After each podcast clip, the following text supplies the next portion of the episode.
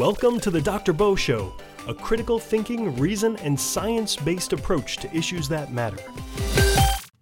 Stay calm, enjoy life. A friend of mine shared a quote that had me thinking for days. Some poor phoneless fool is probably sitting next to a waterfall somewhere, totally unaware of how angry and scared he's supposed to be. I found this quote to be both laugh out loud funny and deep, which is unusual for a quote. I found it to be funny for obvious reasons, and I found it to be deep because it reminds us that optimal well being is about finding balance. There's an unwritten and unspoken social law that tells us how good a person is is positively correlated with how angry they are about the world's injustices. Also, the more injustices one is angry about, the better the person is. This is nonsense. This idea has been reinforced with the oft cited quote by Eldridge Cleaver, who wrote, If you are not part of the solution, you are part of the problem. Think about this for a moment. There are literally millions of social issues and injustices. What are you currently doing about child pornography? Nothing? According to Cleaver, you are now part of the problem. But it gets worse. Many people would also have you believe that you are also complicit in child pornography. These groups and organizations are using classic persuasion techniques to spread their message and get followers to their cause.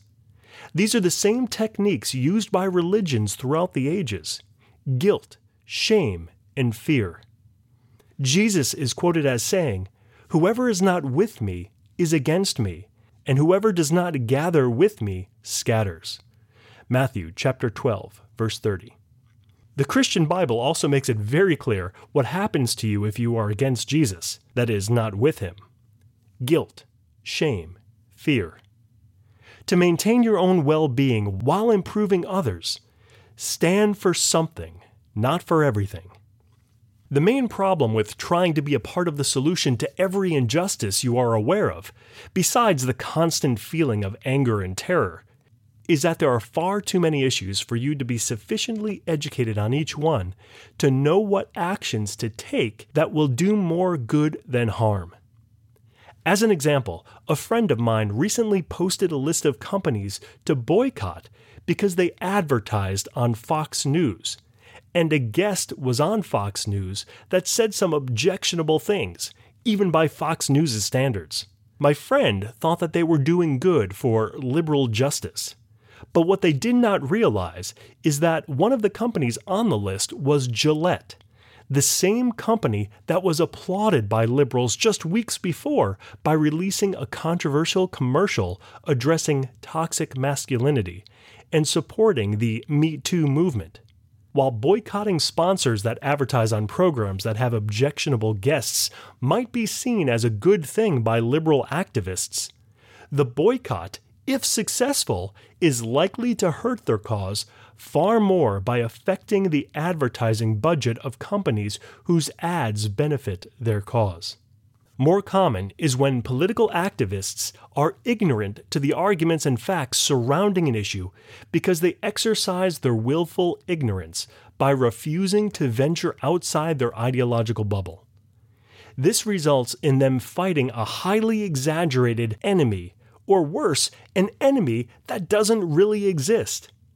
For example, Donald Trump often repeats the false claim about doctors killing newborns. Who wouldn't be against this madness? Who wouldn't be furious if this were really a common practice? The problem is, of course, it's not true. And the average person cannot be expected to research every issue so rather than remain agnostic on issues, they listen to their side and passionately join in on the outrage du jour about which they are actually ignorant. By pretending you know more than you do about issues, rather than remain agnostic, you pointlessly take on the burden of anger and fear.